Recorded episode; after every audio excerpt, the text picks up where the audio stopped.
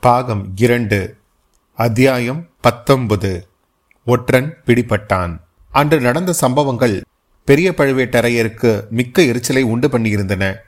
சக்கரவர்த்தியிடமும் அவருடைய குடும்பத்தினரிடமும் மக்கள் கொண்டிருந்த விசுவாசத்தை வெளிப்படுத்தி காட்டுவதற்கல்லவா இது ஒரு சந்தர்ப்பமாகி போய்விட்டது? ஜனங்களாம் ஜனங்கள் அறிவற்ற ஆடு மாடுகள். நாலு பேர் எந்த வழி போகிறார்களோ அதே வழியில் நாலாயிரம் பேரும் போவார்கள். சுய அறிவை பயன்படுத்திக் கொள்ள எத்தனை பேருக்கு தெரிகிறது என்று தமக்குள் அடிக்கடி சொல்லிக்கொண்டு பொறுமினார். சக்கரவர்த்தி சொர்க்கத்திற்கு போவதற்குள்ளே சாம்ராஜ்யத்தை பாழாக்கிவிட்டுத்தான் போவார் போல இருக்கிறது இந்த கிராமத்துக்கு வரியை தள்ளிவிடு அந்த கிராம இறையிலி கிராமமாக செய்துவிடு என்று கட்டளையிட்டு கொண்டே போகிறார். கொஞ்ச காலத்துக்கெல்லாம் வரி கொடுக்கும் கிராமமே இல்லாமல் போய்விடும்.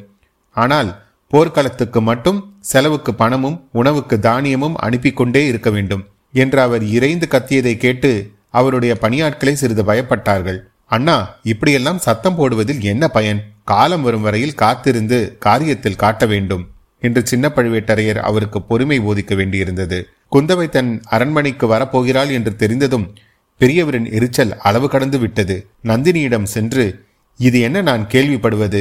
அந்த அரக்கி இங்கு எதற்காக வர வேண்டும்? அவளை நீ அழைத்திருந்தாயாமே? அவள் உன்னை அவமானப்படுத்தியதை எல்லாம் மறந்து விட்டாயா? என்று கேட்டார். ஒருவர் எனக்கு செய்த நன்மையையும் நான் மறக்க மாட்டேன் இன்னொருவர் எனக்கு செய்த தீமையையும் மறக்க மாட்டேன் இன்னமும் இந்த என் சுபாவம் தங்களுக்கு தெரியவில்லையா? என்றாள் நந்தினி. அப்படியானால் அவள் இங்கு எதற்காக வருகிறாள்? அவள் இஷ்டம் வருகிறாள். சக்கரவர்த்தியின் குமாரி என்ற இரு இருமாப்பினால் வருகிறாள். நீ எதற்காக அழைத்தாயாம்? நான் அழைக்கவில்லை. அவளே அழைத்து கொண்டாள். சம்புராயர் மகன் உங்கள் வீட்டில் இருக்கிறானாமே அவனை பார்க்க வேண்டும் என்றாள். நீ வராதே என்று நான் சொல்ல முடியுமா? அப்படி சொல்லக்கூடிய காலம் வரும். அதுவரையில் எல்லா அவமானங்களையும் நான் பொறுத்து கொண்டிருக்க வேண்டியதுதான். என்னால் பொறுத்து கொண்டிருக்க முடியாது. அவள் வரும் சமயம் நான் இந்த அரண்மனையில் இருக்க முடியாது. இந்த நகரிலேயே என்னால் இருக்க முடியாது. மழபாடியில் கொஞ்சம் அலுவல் இருக்கிறது. போய் வருகிறேன். அப்படியே செய்யுங்கள். நாதா நானே சொல்லலாம் என்று இருந்தேன். இந்த விஷப்பாம்பை என்னிடமே விட்டுவிடுங்கள். அவளுடைய விஷத்தை இறக்குவது எப்படி என்று எனக்கு தெரியும். தாங்கள் திரும்பி வரும்போது ஏதேனும் சில அதிசயமான செய்திகளை கேள்விப்பட்டால் அதற்காக தாங்கள் வியப்படைய வேண்டாம். என்ன மாதிரி அதிசயமான செய்திகள்? குந்தவை பிராட்டி கந்தமாறனை திருமணம் செய்து கொள்ளப் போவதாகவோ ஆதித்த கரிகாலன் கந்தமாறனுடைய தங்கையை மணக்கப் போவதாகவோ கேள்விப்படலாம். ஐயையோ இது என்ன சொல்கிறாய்? அப்படியெல்லாம் நடந்துவிட்டால் நம்முடைய யோசனைகள் என்ன ஆகும்? பேச்சு நடந்தால் காரியமே நடந்து விடுமா என்ன? மதுராந்தக தேவருக்கு அடுத்த பட்டம் என்று உங்கள் நண்பர்களிடமெல்லாம் சொல்லி வருகிறீர்களே. உண்மையில் அப்படி நடக்கவா போகிறது? பெண்ணை போல் நாணி கோணி நடக்கும் மதுராந்தகனுக்கு பட்டம் கட்டுவதற்காகவா நாம் இவ்வளவு பாடுபடுகிறோம்? என்று கூறி நந்தினி தன் கரிய கண்களினால் பெரிய பழுவேட்டரையரை உற்று நோக்கினாள். அந்த பார்வையின் சக்தியை தாங்க முடியாத அக்கிழவர் தலை குனிந்து அவளுடைய கரத்தை எடுத்து கண்ணில் ஒற்றிக்கொண்டு என் கண்ணே இந்த சோழ சாம்ராஜ்யத்தின் சிம்மாசனத்தில் நீ சக்கரவர்த்தினியாக வீற்றிருக்கும் நாள் சீக்கிரத்திலேயே வரும் என்றார். கந்தமாறன் தன்னை பார்க்க குந்தவை தேவி வரப்போகிறாள் என்று அறிந்தது முதல் பரபரப்பு அடைந்து தத்தளித்துக் கொண்டிருந்தான். குந்தவையின் அறிவும் அழகும் மற்ற உயர்வுகளும் நாடு அறிந்தவை அல்லவா? அப்படிப்பட்ட இளைய பிராட்டி தன்னை பார்ப்பதற்காக வருகிறாள் என்பது எவ்வளவு பெருமையான விஷயம். இதற்காக உடம்பில் இன்னும் பல குத்துக்கள் பட்டு நோயாளியாகவும் படுத்துக் கொள்ளலாமே. அடடா! இந்த மாதிரி காயம் போர்க்களத்தில் தன்னுடைய மார்பிலை பட்டுதான் படுத்திருக்க கூடாதா? அச்சமயம் குந்தவை தேவி வந்து தன்னை பார்த்திருந்தால் கௌரவமாய் இருந்திருக்கும். அப்படியின்றி இப்போது ஒரு சிநேகிதன் செய்த துரோகத்தை பற்றி பலரிடம் படித்த பாடத்தையே அல்லவா அவளிடம் படித்தாக வேண்டும். இடையிடையே அந்த பெண்ணரசியின் குடும்பத்தினருக்கு விரோதமாக அவன் ஈடுபட்டிருக்கும் ரகசிய முயற்சியை குறித்து நினைவு கொஞ்சம் வந்து அவனை வருத்தியது. கந்தமாறன் யோகியமான பிள்ளை தந்திர மந்திரங்களும் சூதுவாதுகளும் அறியாதவன். நந்தினியின் மோகன சௌந்தரியம் அவனை போதைக்குள்ளாக்கி இருந்தாலும் அவள் இன்னொருவரின் மனைவி என்ற நினைவில்தான் தன் மனதுக்கு அணை போட்டு வந்தான். ஆனால் குந்தவை பிராட்டியோ கல்யாணம் ஆகாதவள். அவளிடம் எப்படி நடந்து கொள்வது? என்ன பேசுவது? மனதில் வஞ்சம் வைத்துக்கொண்டு இனிமையாக பேச முடியுமா? அல்லது அவளுடைய அழகிலே மயங்கி தன்னுடைய சபதத்தை கைவிடும்படியான மனத்தளர்ச்சி ஏற்பட்டு விடுமோ? அப்படி நேருவதற்கு ஒரு நாளும் இடம் கொடுக்கக்கூடாது ஆ இளவரசி எதற்காக இங்கே நம்மை பார்க்க வர வேண்டும்? வரட்டும் வரட்டும். ஏதாவது மூர்க்கத்தனமாக பேசி மறுபடியும் வராதபடி அனுப்பிவிடலாம். இவ்விதம் கந்தமாறன் செய்திருந்த முடிவு குந்தவை பிராட்டியை கண்டதும் அடியோடு கரைந்து மறைந்து விட்டது. அவளுடைய மோகன வடிவும் முகப்பொலிவும் பெருந்தன்மையும் அடக்கமும் இனிமை ததும்பிய அனுதாப வார்த்தைகளும் கந்தமாறனை தன் வயம் இழக்கச் செய்துவிட்டன. அவனுடைய கற்பனா சக்தி பொங்கி பெருகியது. தன்னுடைய பெருமையை சொல்லிக்கொள்ள விரும்பாதவனைப் போல் நடித்து அதே சமயத்தில் அவளுடைய கட்டாயத்துக்காக சொல்கிறவனைப் போல் தான் புரிந்த வீர செயல்களை சொல்லிக் கொண்டான் தோள்களிலும் மார்பிலும் இன்னும் தன் உடம்பெல்லாம் போர்க்களத்தில் தான் அடைந்த காயங்களை விரும்பாதவனைப் போல் காட்டினான். அந்த சிநேக துரோகி வந்தியத்தேவன் என்னை மார்பில் குத்தி கொண்டிருந்தால் கூட கவலை இல்லை. முதுகிலே குத்திவிட்டு போய்விட்டானே என்றுதான் வருத்தமாய் இருக்கிறது.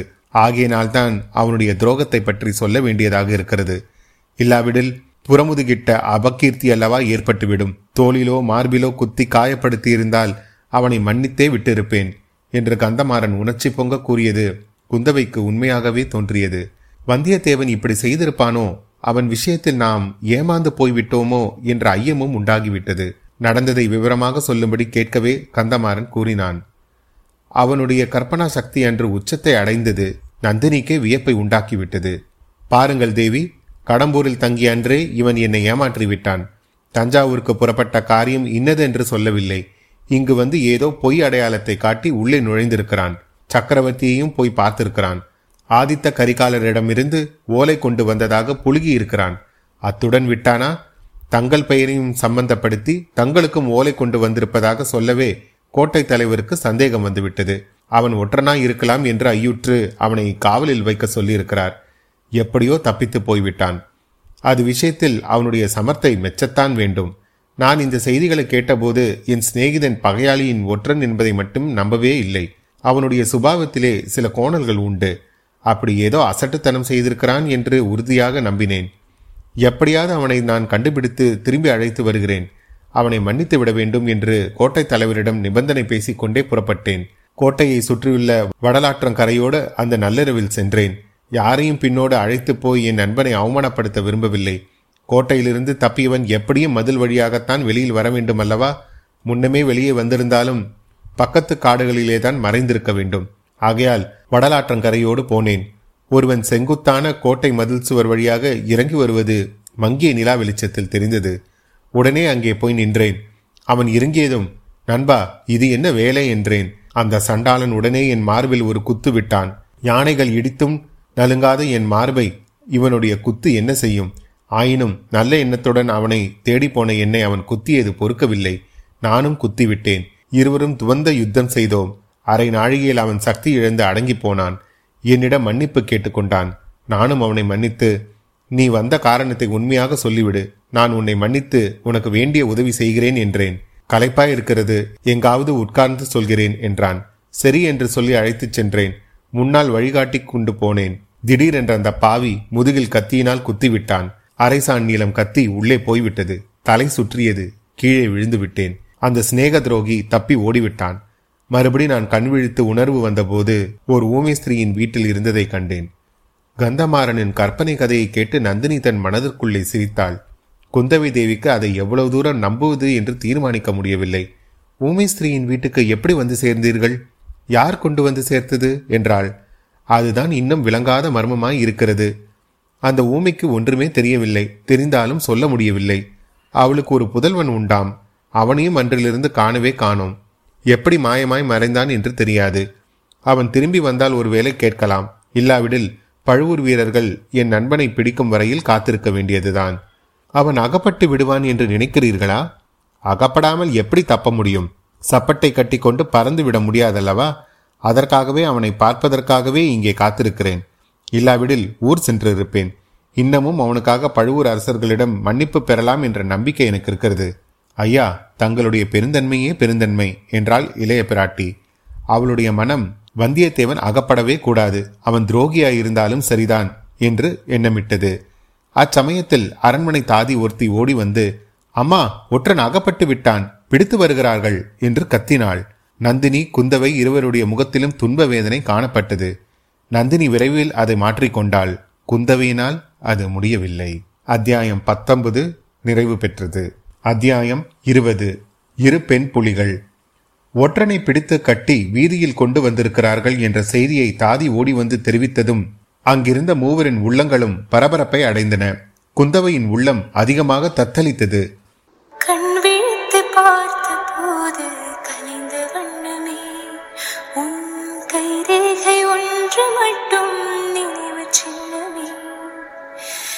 விழித்து பார்த்த போது கலைந்த வண்ணமே உன் கைரேகை ஒன்று மட்டும் நினைவு சின்னமே. கண் விழித்து கதறி கதறி எனது உள்ளம் உடைந்து போனது இன்று சிதறி போன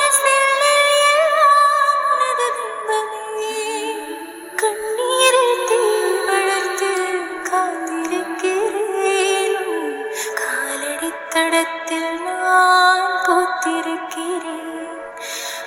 தேவி நாம் போய் அந்த கெட்டிக்கார ஒற்றனின் முகம் எப்படி இருக்கிறது என்று பார்க்கலாமா? என்றாள் நந்தினி. குந்தவை தயக்கத்துடன் நமக்கென்ன அவனை பற்றி? என்றாள். அப்படியானால் சரி என்று நந்தினி அசாட்டையாக கூறினாள். நான் போய் பார்த்துவிட்டு வருகிறேன் என்று கந்தமாறன் தட்டு தடுமாறி எழுந்தான். வேண்டாம் உம்மால் நடக்கவே முடியவில்லை விழுந்து விடுவீர்கள் என்றாள் நந்தினி. குந்தவை மனதை மாற்றிக்கொண்டவள் போல் இவருடைய அருமையான சிநேகிதன் எப்படித்தான் இருக்கிறான் என்று நாமும் பார்த்துதான் வைக்கலாமே. இந்த அரண்மனை மேன்மாடத்திலிருந்து பார்த்தால் தெரியும் அல்லவா? என்று கேட்டாள். நன்றாய் தெரியும். என்னுடன் வாருங்கள் என்று நந்தினி எழுந்து நடந்தாள். கந்தமாறன் அவன் என் சிநேகிதனாய் இருந்தால் மாமாவிடம் சொல்லி நான் அவனை சந்திக்க ஏற்பாடு செய்ய வேண்டும் என்று சொன்னான். அவன் உமது சிநேகிதன்தானா என்று எங்களுக்கு எப்படி தெரியும்? என்றாள் நந்தினி. அப்படியானால் நானும் வந்தே தீருவேன் என்று கந்தமாறன் தட்டு தடுமாறி நடந்தான். மூவரும் அரண்மனை மேன்மாடத்தின் முன் முகப்புக்கு சென்றார்கள். சற்று தூரத்தில் ஏழு எட்டு குதிரைகள் வந்து கொண்டிருந்தன. அவற்றின் மீது வேல் பிடித்த வீரர்கள் வந்து கொண்டிருந்தார்கள். குதிரைகளுக்கு மத்தியில் ஒரு மனிதன் நடந்து வந்தான். அவன் கைகளை முதுகுடன் சேர்த்து கயிற்றினால் கட்டியிருந்தது. அந்த கயிற்றின் இரு முனைகளை இரு பக்கத்திலும் வந்த குதிரை வீரர்கள் பிடித்து கொண்டார்கள். வீரர்களுக்கு சற்று தூரத்தில் வேடிக்கை பார்க்கும் கும் கும்பல் வந்து கொண்டிருந்தது. அரண்மனை மாடத்திலிருந்து பார்த்தவர்களுக்கு குதிரைகளுக்கு நடுவில் நடந்து வந்த மனிதனின் முகம் முதலில் தெரியவில்லை. ஊர்வலம் அருகில் வரும் வரையில் அந்த அரண்மனை மேன்மாடத்தில் மௌனம் குடிகொண்டிருந்தது. குந்தவையின் ஆவலும் கவலையும் ததும்பிய கண்கள் நெருங்கி வந்த ஊர்வலத்தின் மீது லயித்திருந்தன. நந்தினியோ வீதியில் எட்டி பார்ப்பதும் உடனே குந்தவையின் முகத்தை பார்ப்பதுமாய் இருந்தாள். கந்தமாறன் அங்கே குடிகொண்டிருந்த மோனத்தை கலைத்தான். இல்லை இவன் வந்தியத்தேவன் இல்லை என்றான். குந்தவையின் முகம் மலர்ந்தது.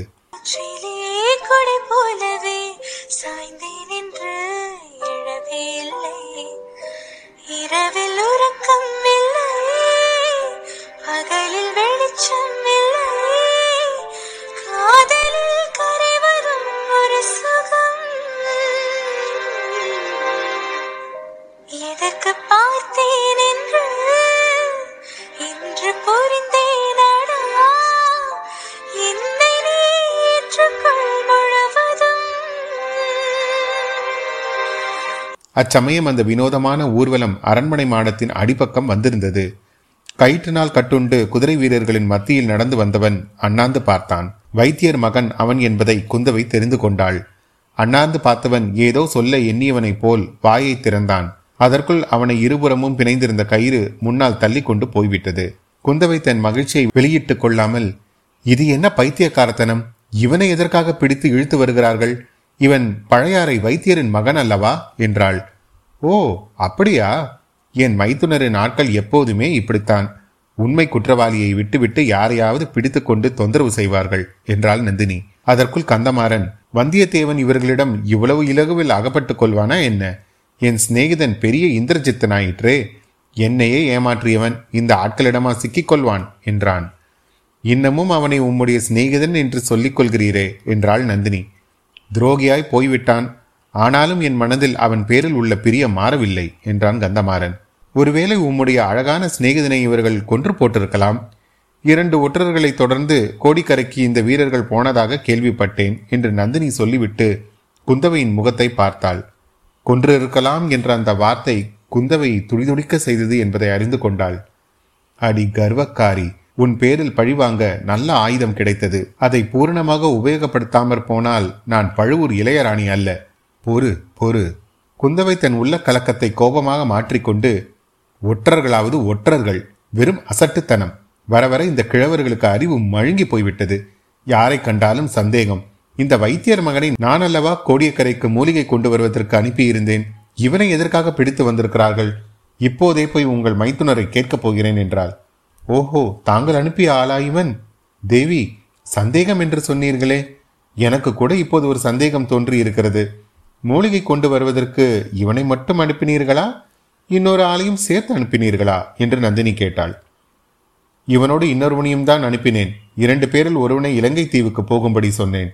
ஆஹா இப்போது எனக்கு எல்லாம் புரிந்துவிட்டது. நான் சந்தேகித்தபடி தான் நடந்திருக்கிறது. எனக்கு ஒன்றுமே புரியவில்லை. என்ன சந்தேகித்தீர்கள்? என்ன நடந்திருக்கிறது? இனி சந்தேகமே இல்லை. உறுதிதான் தேவி. தாங்கள் இவனோடு சேர்த்து அனுப்பிய ஆள் ஏற்கனவே உங்களுக்கு தெரிந்தவன் தானா? புதிய மனிதனா? குந்தவை சற்று தயங்கி புது மனிதனாவது பழைய மனிதனாவது காஞ்சிபுரத்திலிருந்து ஓலை கொண்டு வந்தவன் என் தமையனிடமிருந்து வந்தவன் என்றாள். அவனேதான் அவனேதான் எவனேதான்? அவன்தான் ஒற்றன். சக்கரவர்த்திக்கு ஓலை கொண்டு வந்ததாக இங்கேயும் அவன் சொன்னானாம். என்ன காரணத்தினால் அவனை ஒற்றன் என்று இவர்கள் சந்தேகப்படுகிறார்களாம்? எனக்கு என்ன தெரியும்? அதை பற்றி அதெல்லாம் புருஷர்கள் விஷயம். பார்க்க போனால் அந்த ஒற்றனும் சந்தேகப்படியும்படியாகத்தான் நடந்திருக்கிறான். இல்லாவிட்டால் ரகசியமாக இரவுக்கிரவே ஏன் தப்பி ஓட வேண்டும்? இந்த சாது மனிதருடைய முதுகிலே எதற்காக குத்திவிட்டு போக வேண்டும்? இவருடைய முதுகில் அவன்தான் குத்தினான் என்பதை நான் நம்பவில்லை. குத்தியிருந்தால் இவரை மறுபடி தூக்கி கொண்டு போய் அந்த ஊமையின் வீட்டில் ஏன் சேர்த்து விட்டு போகிறான்? கூட இருந்து பார்த்தது போல் சொல்கிறீர்களே தேவி. என்னமோ அந்த ஒற்றன் பேரில் உங்களுக்கு அவ்வளவு பரிவு தோன்றியிருக்கிறது.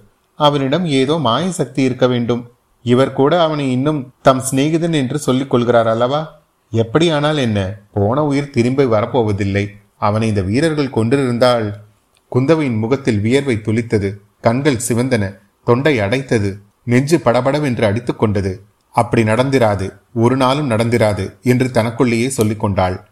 நெஞ்சம் எனும் ஊரினிலே காதல் எனும் தெருவினிலே கனவு எனும் வாசலிலே என்னை விட்டு விட்டு போனாயே. வாழ்க்கை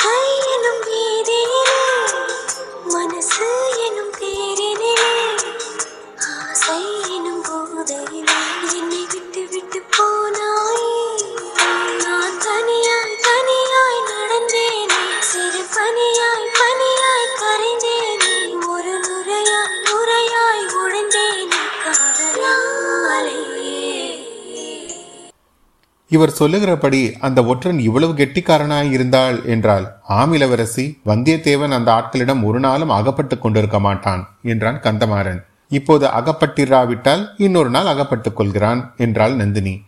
குந்தவை பற்களை கடித்துக்கொண்டு நாளை நடக்கப் போவது யாருக்கு தெரியும்? என்றாள். பின்னர் ஆத்திரத்துடன் சக்கரவர்த்தி நோய்வாயாக படுத்தாலும் படுத்தார் ராஜ்யமே தலைகீழாக போய்விட்டது. மூலிகை கொண்டு வருவதற்கென்று நான் அனுப்பிய ஆட்களை பிடிப்பதற்கு இவர்களுக்கு என்ன அதிகாரம்? இதோ என் தந்தையிடம் போய் கேட்டு விடுகிறேன் என்றாள். தேவி நோயினால் மெலிந்திருக்கும் சக்கரவர்த்தியை இது விஷயமாக ஏன் தொந்தரவு செய்ய வேண்டும்? என் மைத்துனரையே கேட்டு விடலாமே தங்கள் விருப்பம் ஒருவேளை அவருக்கு தெரியாமல் இருந்திருக்கலாம். தெரிவித்தால் அதன்படி நடந்து கொள்கிறார். இந்த சோழ ராஜ்யத்தில் இளைய பிராட்டியின் விருப்பத்திற்கு மாறாக நடக்க யார் துணிவார்கள்? என்றாள் நந்தினி. அந்த இரண்டு பெண் புலிகளுக்கும் அன்று நடந்த போராட்டத்தில் நந்தினியே வெற்றி பெற்றாள். குந்தவையின் நெஞ்சில் பல காயங்கள் ஏற்பட்டன. அவற்றை வெளிக்காட்டாமல் இருக்க இளவரசி பெருமுயற்சி செய்ய வேண்டியிருந்தது. அத்தியாயம் இருபது நிறைவுற்றது. மீண்டும் உங்களை அடுத்த அத்தியாயத்தில் சந்திக்கும் வரை உங்களிடமிருந்து விடைபெறுவது உங்கள் அசோக். நன்றி வணக்கம்.